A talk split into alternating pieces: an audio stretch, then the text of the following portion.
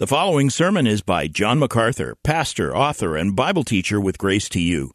If you've never contacted Grace to You, we want to send you a free booklet by John titled Defeating Discontentment. It gives you seven practical principles that will help you face setbacks and difficult circumstances and experience contentment even when life turns upside down. Request your free booklet titled Defeating Discontentment by writing to defeating at gty.org.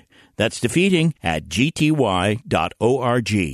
This offer is good in North America and Europe through June 2024. And now, unleashing God's truth one verse at a time, here is Grace to You Bible teacher John MacArthur. I mentioned to you last week at the beginning of our time in the Word of God that the among all of the disastrous things that are going on in our country and in our world, the thing that disturbed me most was the war on children. Um, it has reached epic proportions in our country. It's nothing new, I might say. There has always been, on the part of Satan and the kingdom of darkness, an effort to destroy children, to bring them so close to the darkness that they could never see the light.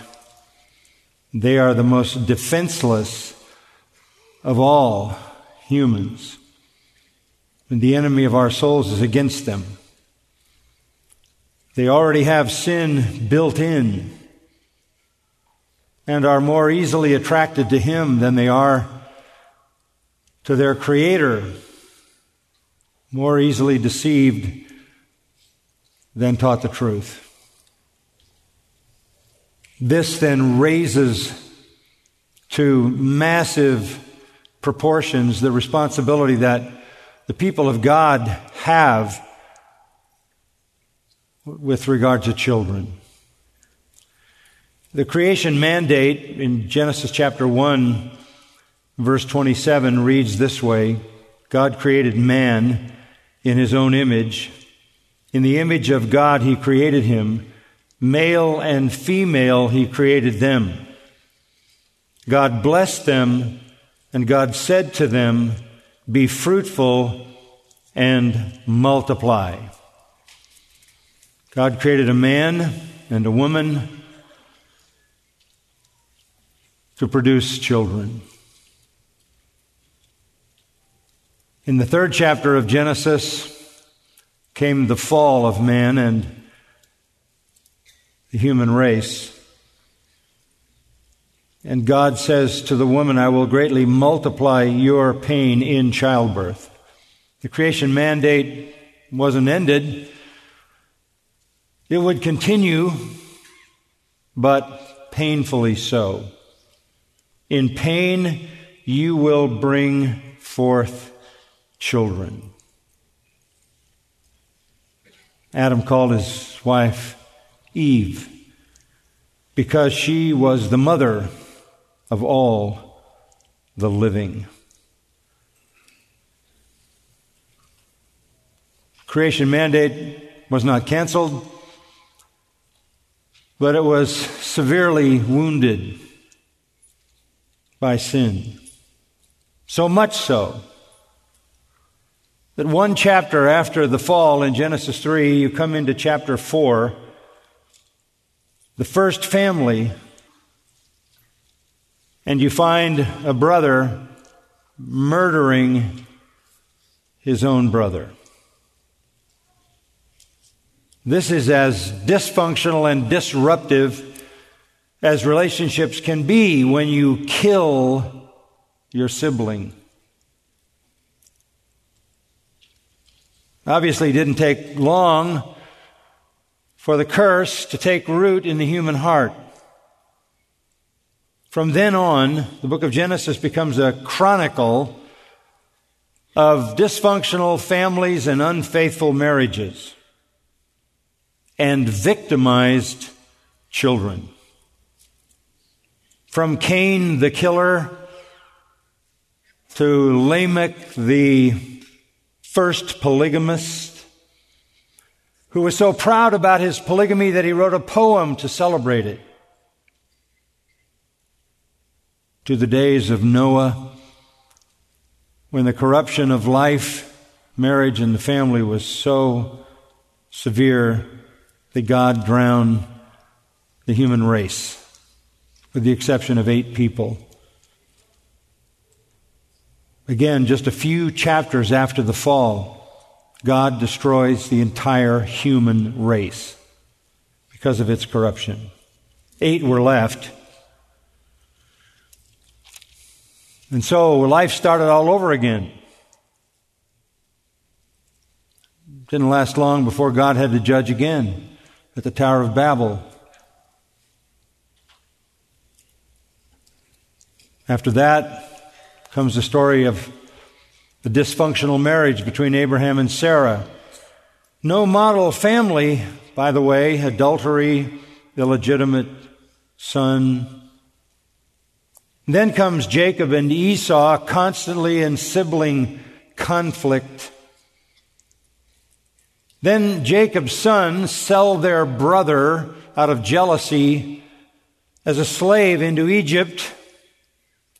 And the book of Genesis ends in a coffin in Egypt. War in and on the family is pervasive and unmistakable. Family life is hard enough due to human sinfulness and due to the presence of the kingdom of darkness and the prince of the power of the air, Satan himself. It's made even harder because of the collective culture amassing with great force its wickedness and driving it right at marriage and the family. All the forces of sin, internally and externally, are driven at destroying the family. And obviously, that destructive effort is most devastating to the children. As we learned last week from a look at Deuteronomy in the book of Ezekiel, the pagans actually offered their children as human sacrifices to their gods. Shockingly, the children of Abraham followed their idolatrous neighbors and did the same, sacrificing their children to false gods. What comes to my mind is that one statement that I gave you last week from Ezekiel 16:21 when God says, "My children you slaughtered." My children he goes so far as to say, they are children born to me. They belong to me. God is the creator of every child. But as they come into the world, they belong to Him.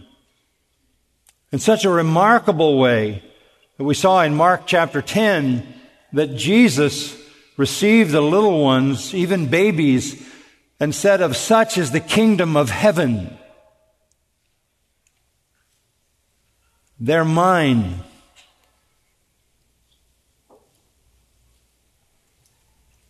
They don't know right from wrong. They don't know truth from lies.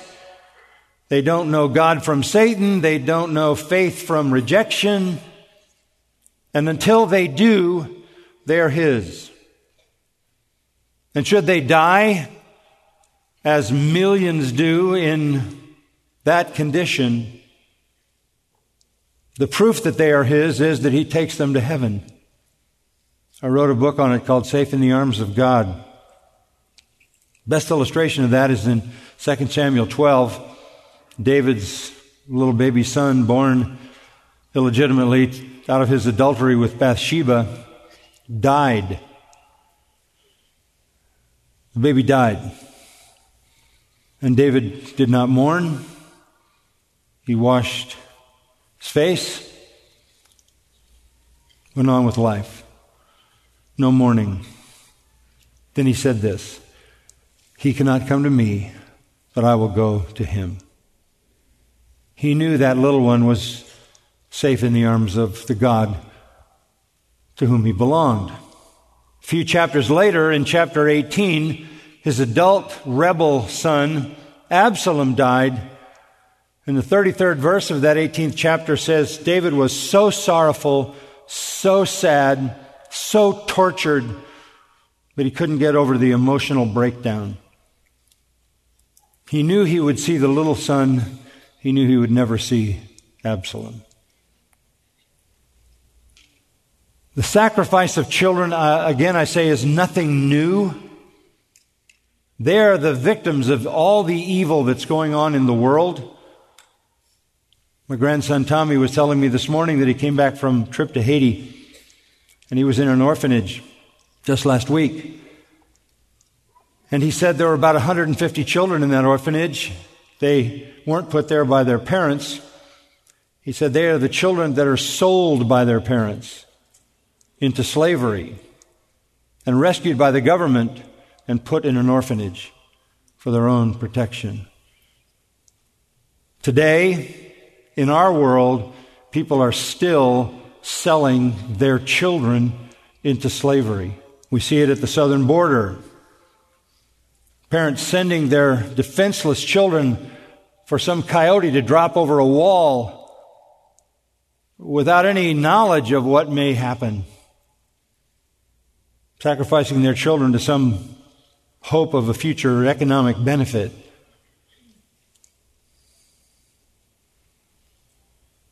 People are still sacrificing their children today. Though the idols are different, the dominant idol is self. We're seeing in our own culture and our own country the stripping away of all religions because religions are authoritative Religions are external, and we now are living with the internalization of all power, all truth, and consequently, everyone is happy to be his own God. And so, children are sacrificed to the gods of self.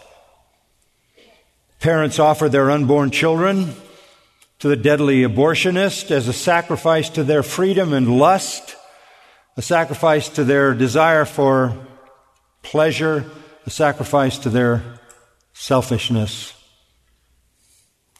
Parents sacrifice their born children to the fires of secular education and the God of human knowledge and foolishness so their children can profess to be wise while they're ungodly fools just like their teachers. Parents sacrifice their children to the priests of immoral entertainment, to the gods of perversion who are seducing defenseless youth into the darkness and death of homosexuality, transgenderism, pornography. Parents offer their children to the liars who control and abuse them through the media, who are the agents, the high priests of soul corruption. Parents offer up their children to the feminists, the beta males, the woke, the liars, the racists, the deceivers, as a sacrifice to the gods of popular acceptance. And the religious idolatry of our day is destructive, particularly to children, but also necessarily to marriages, to fathers and mothers. And their siren calls are everywhere in the ether, like some chemical killer. Which then poses the question how can children be protected? The politicians are on the side of Satan, busy making laws to protect the very realities that destroy children and families. The politicians are criminalizing truth as hate speech to be punished and actually advocating for a marriage between a man and a woman could get you fired. Culture is propagating lies incessantly and censoring and canceling the truth. I've told you this before, and I remind you of it. Whatever they don't want you to know is very likely the truth. So let's go back and repose the question How do we protect the children? Well, let's start at the very beginning. Number one, marriage is life's primary blessing. Peter calls it the grace of life. Marriage is life's primary blessing. If you're still in Genesis, you remember what I just read that the gift of life is given, and then immediately God declares, chapter 2, verse 18, it's not good for the man to be alone. I'll make him a helper suitable for him. Down in verse 21, so the Lord God caused a deep sleep to fall upon the man, and he slept. Took one of his ribs and closed up the flesh at that place. The Lord God fashioned into a woman the rib which he had taken from the man and brought her to the man. The man said, This is now bone of my bones and flesh of my flesh. She shall be called woman because she was taken out of man. For this reason, a man shall leave his father and his mother and be joined to his wife, and they shall become one flesh. And the man and his wife were both naked and were not ashamed. This is the grace of life. Jesus performed his first miracle at a wedding. It's not good for us to be alone. We need a partner. In Ephesians chapter 5, the partnership between a husband and a wife is a picture of Christ's relation to his church. Marriage is life's primary blessing. And I say that, it should be obvious, but to remind some of you who continue to push marriage off into some nebulous tomorrow, you are missing the grace of life. Marriage is life's primary blessing. Second thing to say children are a blessing. Children are a blessing, not dogs.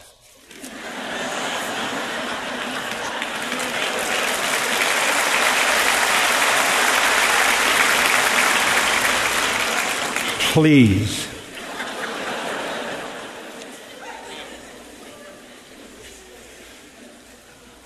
No canine is a substitute for a child. Genesis 29, verse 31. The Lord saw that Leah, Jacob's wife, was unloved, and he opened her womb. Rachel was barren. Leah conceived and bore a son and named him Reuben. For she said, Because the Lord has seen my affliction, surely now my husband will love me.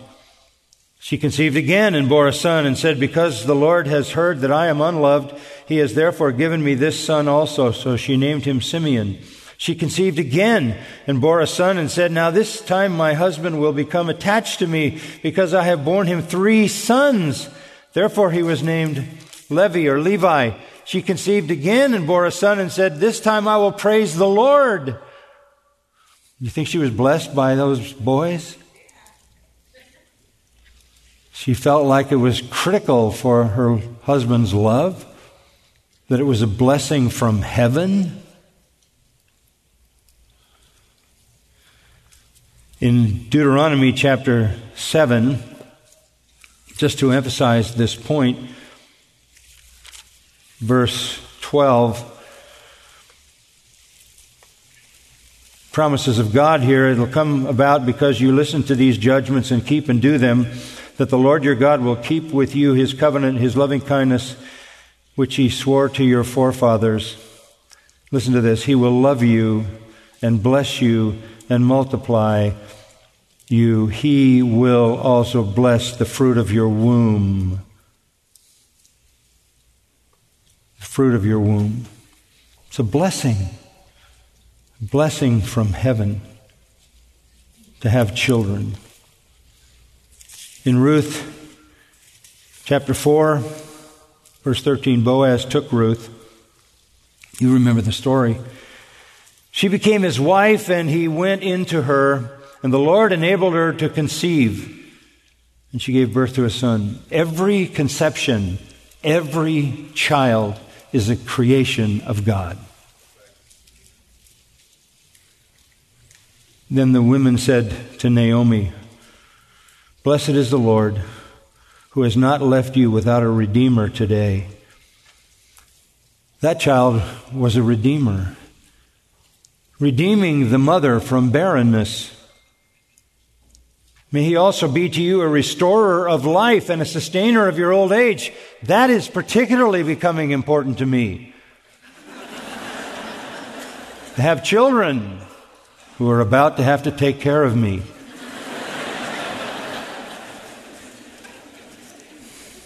What a blessing children are. It's incomprehensible. There are no words to describe how much I love my children and grandchildren and great grandchildren. They are my life. In Psalm 113, the psalmist says, Praise the Lord. Praise, O servants of the Lord. Praise the name of the Lord. Blessed be the name of the Lord. From this time forth and forever, from the rising of the sun to its setting, the name of the Lord is to be praised. The Lord is high above all nations. This is just pouring out praise. And then at the end of Psalm 113 and verse 9, he says, He makes the barren woman abide in the house as a joyful mother of children. Praise the Lord. Children are not an intrusion, they are a blessing from heaven.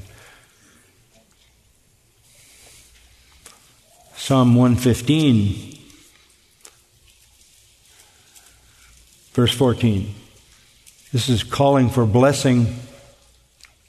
May the Lord give you increase, you and your children. May you be blessed of the Lord, maker of heaven and earth. May the Lord pour out generational blessing on you and your children.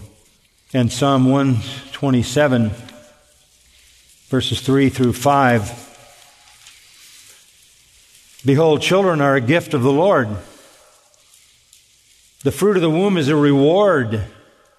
Like arrows in the hand of a warrior, so are the children of one's youth. How blessed is the man whose quiver is full of them.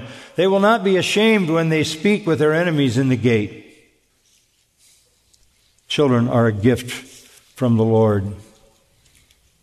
Look at the next Psalm, Psalm 128. How blessed is everyone who fears the Lord, who walks in his ways. When you shall eat of the fruit of your hands, you will be happy and it will be well with you. Your wife will be like a fruitful vine within your house, your children like olive plants around your table. Behold, for thus shall the man be blessed who fears the Lord. This culture seems to think children are eh, interfering with the plans of adults. But from God's perspective, they are a heavenly blessing. So marriage is life's primary blessing. Children are a blessing. Third thing I want to establish as a foundation is that parenting is a blessing. Parenting is a blessing. It is a blessing to parent because if children are not properly parented, they are a problem. And nobody is particularly blessed. Parenting is a blessing. Not just producing children, but producing children who become responsible adults. Proverbs 10:1 says, "A wise son makes a father glad." Proverbs 29:17, "Correct your son, and he will give you rest." Did you get that? Correct your son and he will give you rest. Yes, he will give delight to your soul. Parenting is the process of instructing with consequences. Look to the book of Proverbs, chapter 13 and verse 24. He who withholds his rod hates his son, but he who loves him disciplines him diligently. So you've got a little reprobate. It's a beautiful, adorable little reprobate in your house who is not going to be a blessing to anybody unless parenting is done according to God's design. And the instrument is a rod. What that means is that God intends you to inflict pain as a consequence immediately on misconduct. That's how you train. Chapter 19 of Proverbs and verse 18 Discipline your son while there is hope and do not desire his death. Hmm. Are those the alternatives? Either discipline your son or you're going to send him on a pathway to death? Yes. Because remember, he's fallen, he's deceitful above all things, his heart is desperately wicked. And as a child, and as a young person, he is defenseless, immature, lacking judgment, discretion, wisdom, uncorrected, he's on the fast track to death. Proverbs 22:15 Foolishness is bound up in the heart of a child. It's just natural. I can remember my grandmother saying to me, Why would you do a stupid thing like that? Now, if I'd have known at the time, I would say to fulfill biblical theology. Why else would I do it? I'm trying to demonstrate the Bible is true. You, you doubt the truth of the Bible? Look at my stupidity. That ought to be evidence enough. At the time, I didn't really think about that. Foolishness is bound up in the heart of a child. The rod of discipline will remove it far from him. What a great promise, isn't it? It'll remove it far from him. It'll, it'll send foolishness away when misbehavior of any kind has painful consequences. Proverbs 23, verse 13. Do not hold back the discipline from the child. Although you strike him with the rod, he will not die. You shall strike him with the rod and rescue a soul from Sheol. Again, the alternative is discipline or death. Because an unruly child, a child out of control, is on the short path to dying. That's why back in the book of Exodus, the Word of God says, if you obey and honor your parents, you'll live a long life. It's axiomatic. In chapter 24 of Proverbs and verse 15, Do not lie in wait, O wicked man, against the dwelling of the righteous. Do not destroy his resting place. That's such an interesting thing. The home is like a castle to be conquered by the wicked. Your protection of that domain is critical. One more text over in chapter 29 and verse 15 the rod and reproof give wisdom, but a child who gets his own way brings shame to his mother. Did you get that? That's really not difficult to understand. A child who gets his own way brings shame to his mother. Because the way of a child is what? Foolish, ignorant naive. As a parent, you have to understand you are a dominating force. And God intended you to be the dominating force and the dominating influence. And you have to minimize all other competing influences. influences from the world, friends, school, media. And in this culture, you have to fight for the dominance of your influence.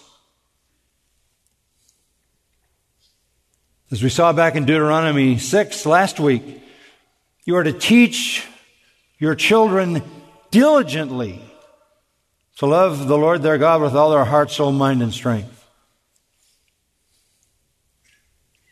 This is your calling.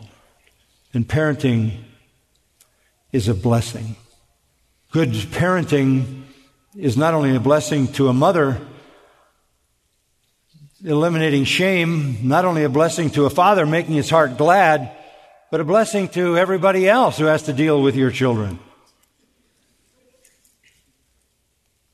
And it is, most importantly, a blessing to the child because it puts him on a path of life and not a path of death. Now, the New Testament adds some richness to this. Uh, look at Ephesians chapter 6. Ephesians chapter 6. I'm just going to read the opening four verses and we'll begin to make some comments about this. Children, obey your parents in the Lord, for this is right. This is for the children to acknowledge the dominating power of the parents in the home over their foolishness and their desperate need for wisdom. Obey your parents in the Lord, for this is right. Do it because it's right. That's the. Um, the only explanation you need to tell your children. Obey me because it's right. Honor your father and mother, which is the first commandment with promise, back in Exodus chapter 20, verse 12, so that it may be well with you and that you may live long on the earth. And there we are again with that same reality that parenting produces a long life. That's axiomatic. It doesn't mean that in every single case, if you're a good parent, your child's going to live uh, to old age, but, but as a general reality, your children who are well disciplined and who follow the path of wisdom, who honor you and obey you, are able to live a full life and they avoid the path of death. And then in verse 4, fathers or parents, patera could be a reference to parents as well. Do not provoke your children to anger, but bring them up in the discipline and instruction of the Lord.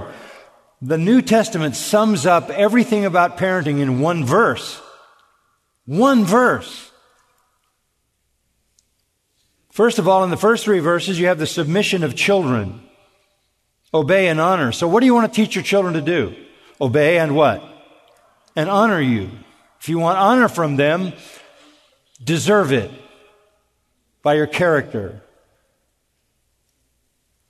If you want obedience from them, make it sensible and reasonable and enforce it with consequences that they want to avoid. It is essential to train a child with instruction and discipline so that the child can enjoy the promise of a blessed life. That's why I'm saying parenting is a blessing to the child and everybody who, around, who comes around that child. I'm drawn one more time to the book of Proverbs in chapter 4. Hear, O sons, the instruction of a father.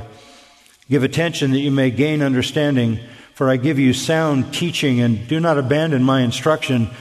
When I was a son to my father, tender and the only son in the sight of my mother, then he taught me and he said to me, Let your heart hold fast my words, keep my commandments and live. This is a father commanding a son. Acquire wisdom, acquire understanding, get that in place of your natural foolishness. Do not forget or turn away from the words of my mouth.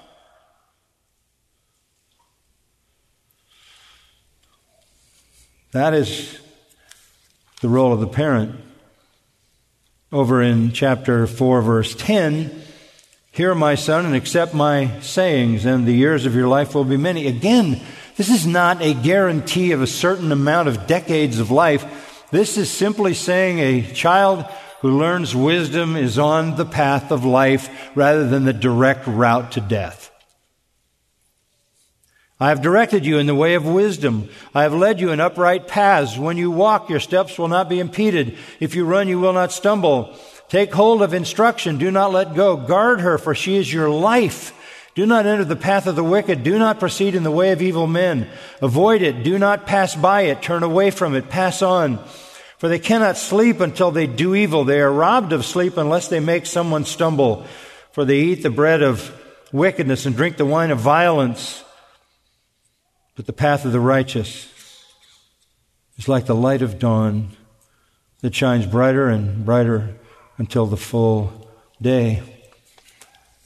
You know, when you have the privilege of watching your children who are in Christ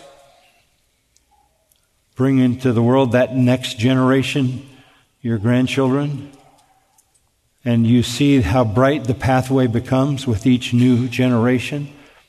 Patricia and I now seeing great grandchildren who are being raised in the instruction and discipline of the Lord, the joy is incomprehensible.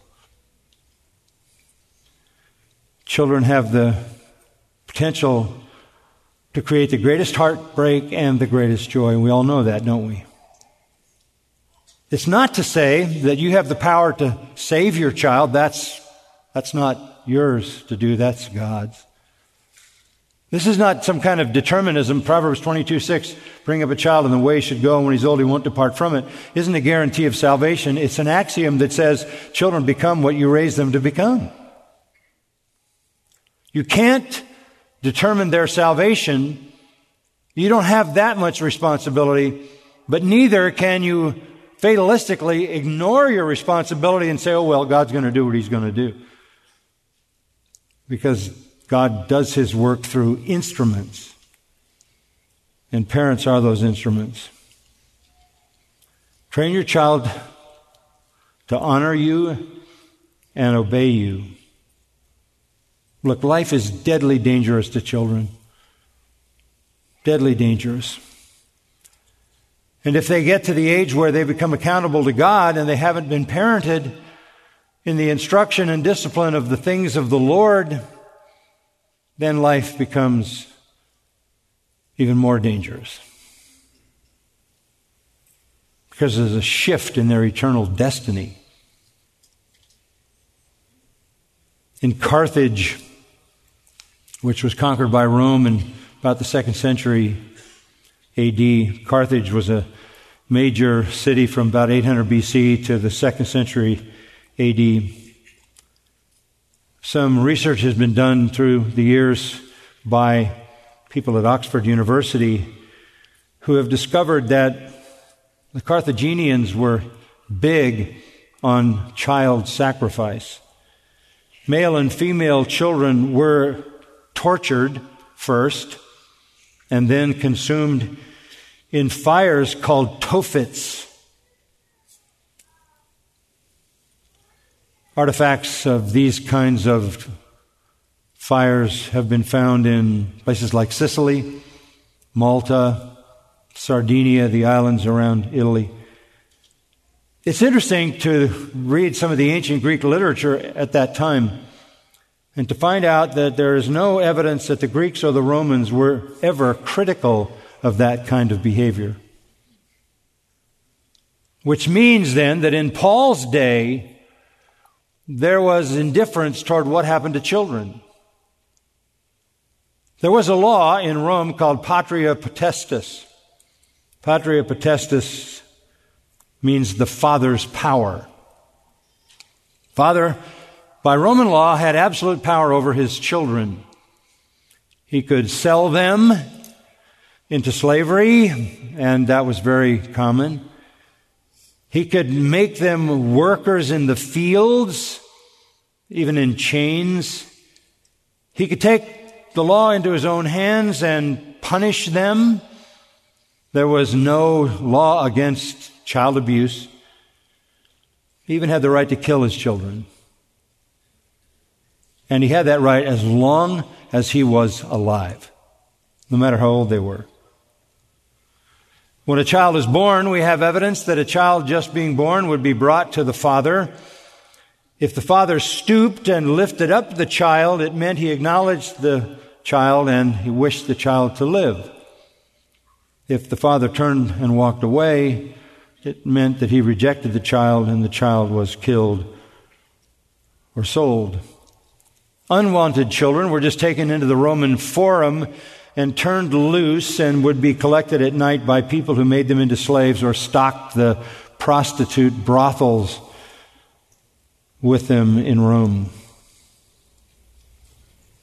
Seneca, the famous Roman writer, said, I quote, We slaughter a fierce dog, a fierce ox rather, we strangle a mad dog, we plunge the knife into the sick cattle, children who are born weak and deformed, we drown.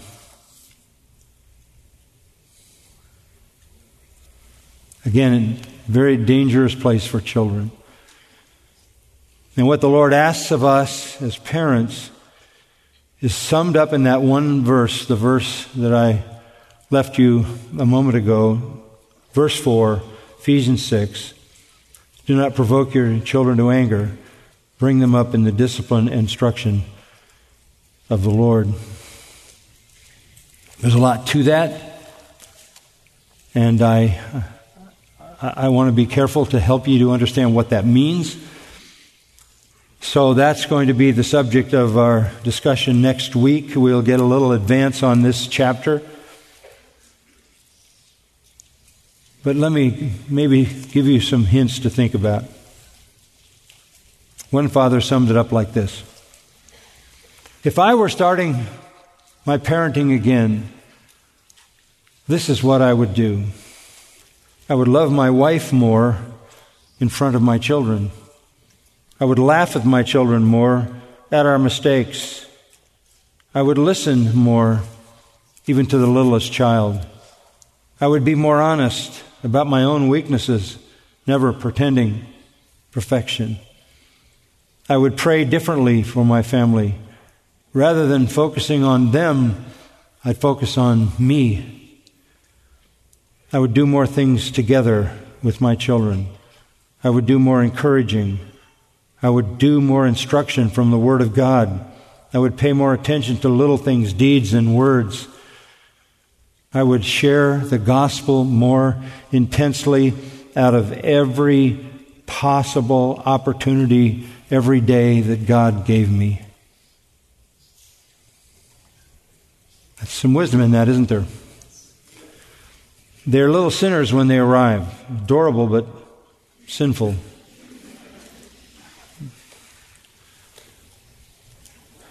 You don't spend your time constantly saying to a child, Yes, yes, yes. I don't think so. You say, No, no, no. That's a, that's a hint. but in spite of that, they are God's, right? And you're the steward. They belong to the kingdom of heaven. Don't allow them to be exposed to the, exposed to the dangers of this world. It's not easy in this culture because, as I said earlier, the, the, the murderous influences are in the ether. They're everywhere accessible and deadly to children. Grace Church understands this. I understand this. And Grace Church is committed with all our hearts to helping you make parenting a blessing. That's why we're here. And our prayer is that those precious little ones will grow up so that when they do understand the difference between right and wrong, truth and lies, God and Satan, they can understand the gospel. They will embrace Christ. We're here to help you with that. But you have to be committed as well. The highest joy in life marriage, children, parenting, and at the end of the parenting, a mother with no shame and a father with a glad heart. This is the promise of the Word of God to those who are faithful. This culture is not going to protect your children. This society is going to do everything they can to destroy your children. You don't need to do this alone. We're here. And the Lord will give you grace and we'll provide resources. And I believe somebody said to me, watching my little great grandson run across his, take his first little jaunt across the church campus. I think he was 14 months old. Somebody said, It's too bad he was born for this hour. And I said, No, this is his hour. This is his hour. He came to the kingdom for such an hour as this. This is his time. God knows, right? This, this, this wretched culture needs the next generation to be virtuous, godly, and wise. And it's in our hands to make that investment together. Father, we thank you for the promise that you've given us that if children are taught wisdom and righteousness and virtue, and if they learn to obey and honor their parents, they will find the path of life. And then if they come to Christ, they will find the path of eternal life. Lord, help us to have the consistency, the strength, the love of you and our children